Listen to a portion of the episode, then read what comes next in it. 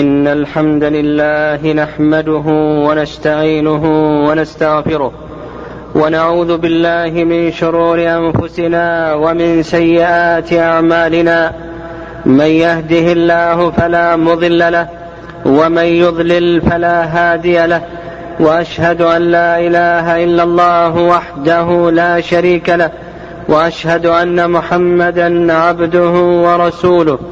أما بعد، فإن خير الحديث كتاب الله، وخير الهدي هدي محمد صلى الله عليه وسلم، وشر الأمور محدثاتها، وكل محدثة بدعة، وكل بدعة ضلالة. عباد الله، اتقوا الله تعالى واعلموا أن الله يعلم ما في أنفسكم فاحذروه. عباد الله، لقد كان سلف هذه الأمة من الصحابة والتابعين وغيرهم رضي الله عنهم يقتدون برسول الله صلى الله عليه وسلم في القول والعمل، عملا بقوله تعالى: لقد كان لكم في رسول الله أسوة حسنة لمن كان يرجو الله واليوم الآخر وذكر الله كثيرا. لقد كان السلف الصالح رحمهم الله تعالى متبعي النبي صلى الله عليه وسلم بأعمالهم وأقوالهم، وداعين لذلك، تربوا على هدي القرآن وسنة النبي صلى الله عليه وسلم، فكانت أقوالهم قواعد وضوابط في العبادة والتربية والسلوك. وهذه جملة من أقوالهم وأعمالهم وهديهم. ففي مجال الإخلاص يقول النبي صلى الله عليه وسلم: إن الله لا يقبل من العمل إلا ما كان خالصا وابتغي به وجهه، رواه أبو داود. قال محمد بن الحنفية رحمه الله تعالى: كل ما لا يبتغى به وجه الله يضمحل. وقال عبد الواحد بن زيد رحمه الله تعالى: الإجابة مقرونة بالإخلاص لا فرقة بينهما، أي إجابة الدعاء. وقال محمد بن واسع رحمه الله: لقد أدركت رجالا يكون رأس أحدهم مع رأس امرأته على وسادة واحدة، قد بل ما تحت قده من دموعه لا تشعر به امرأته. ولقد أدركت رجالا يقوم أحدهم في الصف فتسيل دموعه على خده ولا يشعر به الذي إلى جنبه. وقال أبو التياح يزيد بن حميد رحمه الله: لقد كان الرجل يقرأ 20 سنة ما يعلم به جيرانه. وقال سفيان الثوري رحمه الله: كانوا يتعلمون النية كما يتعلمون العلم، أي يتعلمون الإخلاص وإرادة به وجه الله كما يتعلمون علم العبادات والمعاملات.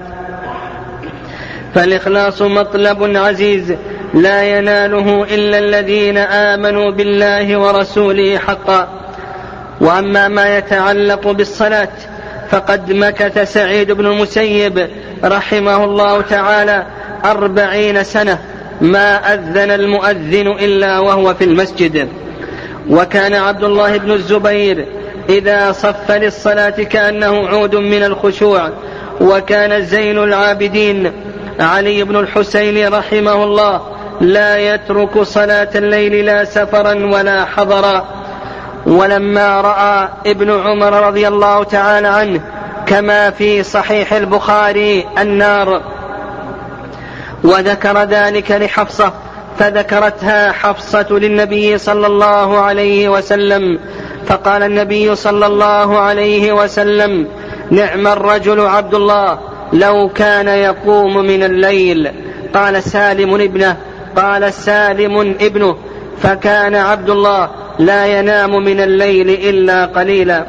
وقال الفضيل بن عياض رحمه الله: إذا لم تقدر على قيام الليل وصيام النهار فاعلم أنك محروم مكبل كبلتك خطيئتك. وأما ما يتعلق بالذكر فقد قال الله عز وجل واذكروا الله كثيرا لعلكم تفلحون. قال ميمون بن سياه البصري إذا أراد الله بعبده خيرا حبب إليه ذكره. وقال محمد بن علي بن الحسين إن الصواعق تصيب المؤمن وغير المؤمن ولا تصيب الذاكر لله عز وجل. وأما في مجال الصدقة والإحسان إلى المحتاجين فلما نزل قوله تعالى لن تنالوا البر حتى تنفقوا مما تحبون جاء أبو طلحة رضي الله تعالى عنه للنبي صلى الله عليه وسلم وذكر له أن أحب أمواله إليه بيرحاء وذكر أن أحب أمواله إليه بيرحاء فقال يا رسول الله اجعلها حيث أراك الله. فقال النبي صلى الله عليه وسلم بخ ذلك مال رابح أو رائح أرى أن تقسمها في الأقربين. فقسمها أبو طلحة في بني عمه. وقال ابن عباس رضي الله عنهما لأن أعول أهل بيت من المسلمين شهرا أو جمعة أو ما شاء الله أحب إلي من حجة بعد حجة. ودخل علي بن الحسين على محمد بن أسامة بن زيد رضي الله عنه في مرضه فجعل محمد يبكي فقال علي ما شأنك؟ قال علي دين. قال كم هو؟ قال 15,000 دينار. قال هو علي.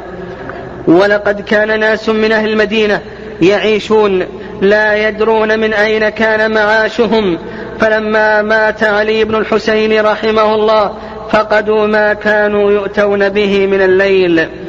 وكان عروة بن الزبير رحمه الله إذا كان أيام الرطب ثلم حائطه فيدخل الناس فيأكلون ويحملون. وكان إذا دخله ردد هذه الآية ولولا إذ دخلت جنتك قلت ما شاء الله لا قوة إلا بالله.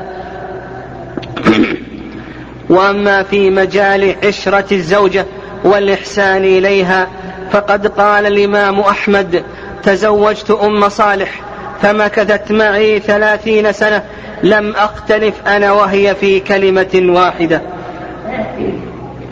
وأما ما يتعلق بالنزاهة والورع فقدم سليمان بن عبد الملك وكان الخليفة قدم على المدينة فصلى بالناس الظهر ثم فتح باب المقصورة فنظر إلى صفوان بن سليم من غير معرفة فقال لعمر بن عبد العزيز من هذا الرجل؟ ما ترأيت سمة أحسن منه. فقال يا أمير المؤمنين هذا صفوان بن سليم. فقال لخادمه خذ هذا الكيس فيه 500 دينار ادفعها إلى ذلك الرجل القائم يصلي. وخرج الغلام بالكيس حتى جلس إلى صفوان فلما نظر إليه صفوان ركع وسجد ثم سلم وأقبل عليه فقال ما حاجتك؟ قال أمرني أمير المؤمنين أن أدفع إليك هذا الكيس وفيه 500 دينار. فقال صفوان ليس أنا الذي أرسلت إليه فاذهب فاستثبت. فولى الغلام ثم أخذ صفوان نعله وخرج ولم ير حتى خرج سليمان من المدينة. وأما في مجال حسن الظن بالمسلمين فقال جعفر بن محمد رحمه الله إذا بلغك عن أخيك ما تكره فاطلب له من عذر إلى 70 عذرا فإن لم تجد فقل لعل له عذرا لا أعرفه. وأما في مجال التغافل وطلب السلامة فقال الإمام أحمد رحمه الله تعالى السلامة 9 أعشارها في التغافل. وكان محمد بن سيرين إذا ذكروا عنده أحدا بسوء يذكره هو بالخير.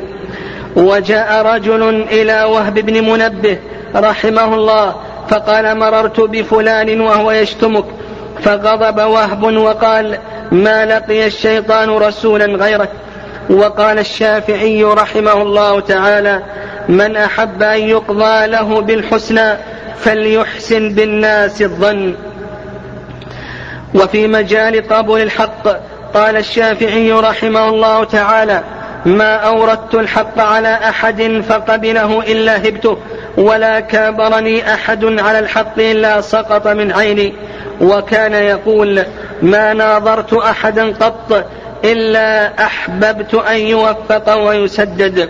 وفي مجال العمل وترك الجدال قال ابن المبارك رحمه الله تعالى إذا أراد الله بعبد خيرا فتح له باب العمل وأغلق عنه باب الجدل. وفي حسن الاستماع كان عطاء بن رباح رحمه الله إذا حدثه أحد بحديث وهو يعلمه يصغي إليه كأنه ما سمعه قط لئلا يخجل المتحدث. وأما ما يتعلق بالصمت فقال وهيب بن الورد رحمه الله تعالى الحكمة 10 أجزاء 9 منها في الصمت. وقال أيضا إن العبد ليصمت فيجتمع له لبه. وقال بعض السلف الصمت عبادة من غير عناء، وزينة من غير حلي، وهيبة من غير سلطان، وحصن من غير سور، وراحة للكاتبين من غير تعب، وغنية عن الاعتذار. وفي مجال فتنة النساء قال سعيد بن المسيب رحمه الله ما يئس الشيطان من شيء إلا أتاه من قبل النساء. وقال أيضا وقد بلغ 84 من عمره وذهبت 1 عينيه وهو يعشو بالأخرى، قال لبعض أصحابه ما من شيء أخوف عندي من النساء. وفي مجال بر الوالدين كان محمد بن سيرين رحمه الله تعالى إذا كلم أمه لا يكلمها بلسانه كله إجلالا لها. وجعل بعض السلف حد البصر إلى الوالد من العقوق. ورى ابن عمر رضي الله تعالى عنهما رجلا يطوف بأمه وقد حملها على عاتقه فقال هل قضيت شيئا من برها؟ فقال ابن عمر لا. وفي مجال ترك الغيبة قال الحسن البصري رحمه الله والله للغيبة أسرع فسادا في دين العبد من الأكلة في الجسد. وقال أيضا إذا رأيت الرجل يشتغل بعيوب غيره ويترك عيوب نفسه فاعلم أنه قد مكر به. وقال بعض السلف ما اغتبت أحدا منذ عرفت الغيبة. بارك الله لي ولكم في القرآن العظيم ونفعني وإياكم بما فيه من الآيات والذكر الحكيم. أقول ما سمعتم وأستغفر الله لي ولكم من كل ذنب فاستغفروه إنه هو الغفور الرحيم. الحمد لله الذي خلق الموت والحياة ليبلوكم أيكم أحسن عملا وهو العزيز الغفور. وأشهد أن لا إله إلا الله وحده لا شريك له، وأشهد أن محمدا عبده ورسوله خير الذاكرين وقدوة العالمين، صلى الله عليه وعلى أصحابه ومن تبعهم بإحسان إلى يوم الدين. أما بعد، فاتقوا الله عباد الله، تقبل أعمالكم وتغفر ذنوبكم وتيسر أموركم. لقد كان السلف الصالح رحمهم الله على بينة من أمرهم. ففي مجال ضبط العمل وأكل الحلال قال وهيب بن الورد رحمه الله لا يكن هم أحدكم في كثرة العمل ولكن ليكن همه في إحكامه وتحسينه. فإن العبد قد يصلي وهو يعصي الله في صلاته، وقد يصوم وهو يعصي الله في صيامه، ولو قمت قيام هذه السارية ما نفعك حتى تنظر ما يدخل بطنك أحلال أم حرام. وجاء غلام أبي بكر رضي الله تعالى عنه جاءه بلبن، فشرب أبو بكر رضي الله تعالى عنه هذا اللبن، ثم بعد ذلك أخبره غلامه أنه ثمن كهانة تكهن بها وهو لا يحسن الكهانة، فأدخل أبو بكر رضي الله تعالى عنه يده في فمه فقاء كل ما في بطنه، وقال: لو لم تخرج ما إلا مع روحي لأخرجتها، اللهم إني أعتذر إليك ما حملت العروق والأمعاء. وفي مجال البعد عن المتشابه قال ابن المبارك رحمه الله تعالى: لأن أرد درهما من شبهة أحب إلي من أن أتصدق ب600,000 وأما ما يتعلق بالتعليم والفتيا فقد قال الإمام مالك رحمه الله تعالى: لا ينبغي للرجل أن يرى نفسه أهلا للشيء حتى يسأل من هو أعلم منه. وفي لزوم الطاعة والترك المعصية قال سعيد بن المسيب رحمه الله تعالى: ما أكرمت العباد أنفسها بمثل طاعة الله، وألا أهانت أنفسها بمثل معصية الله. وقال سفيان بن عيينة رحمه الله: لم يجتهد أحد قط اجتهادا ولم يتعبد أحد عبادة بأفضل من ترك ما نهى الله عنه. وقالت عائشة رضي الله عنه: إنكم لن تلقوا الله بشيء خير لكم من قلة الذنوب. وأما فيما يتعلق بالخوف من الله تعالى فقال ابن أبي مليكة: أدركت 70 من أصحاب رسول الله صلى الله عليه وسلم كلهم يخاف النفاق على نفسه. وكان عمر رضي الله تعالى عنه يسأل حذيفة بن اليمان: هل ذكره رسول الله صلى الله عليه وسلم؟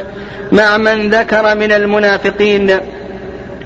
وأما فيما يتعلق بالاستعداد للآخرة فقال مسروق بن عبد الرحمن: إذا بلغ أحدكم 40 فليأخذ حذره. وقال أبو حمزة: رأيت صفوان بن سليم رحمه الله ولو قيل له غدا القيامة ما كان عنده مزيد على ما كان عليه.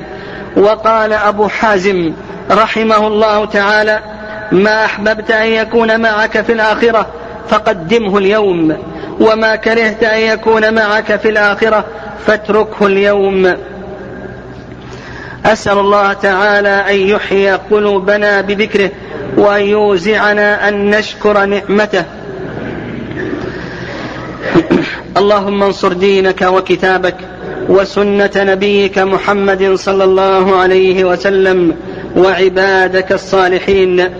اللهم أعز من أعز دينك وانصر من نصر دينك يا رب العالمين. اللهم قو إيماننا، اللهم قو إيماننا، وأصلح أئمتنا وولاة أمورنا. اللهم اجعل ولاة المسلمين وحكامهم من المحكمين لكتابك وسنة رسولك يا ذا الجلال والإكرام. اللهم اغفر لآبائنا، اللهم اغفر لآبائنا وأمهاتنا كما ربونا صغارا. اللهم اغفر لهم وارحمهم وعافهم واعف عنهم وأكرم نزلهم. اللهم إنا نسألك الجنة وما يقربنا إليها من قول وعمل، ونعوذ بك من النار وما يقربنا إليها من قول وعمل. اللهم إنا نسألك العزيمة على الرشد والغنيمة من كل بر والسلامة من كل إثم والفوز بالجنة والنجاة من النار. اللهم صل وسلم وبارك على نبينا محمد، وارض اللهم عن صحابة نبيك أجمعين وأخص منهم الأئمة المهديين والخلفاء الراشدين أبا بكر وعمر وعثمان وعلي، وعن بقية العشرة المبشرين، وعن بقية صحابة نبيك أجمعين. ربنا آتنا في الدنيا حسنة وفي الآخرة حسنة وقنا عذاب النار.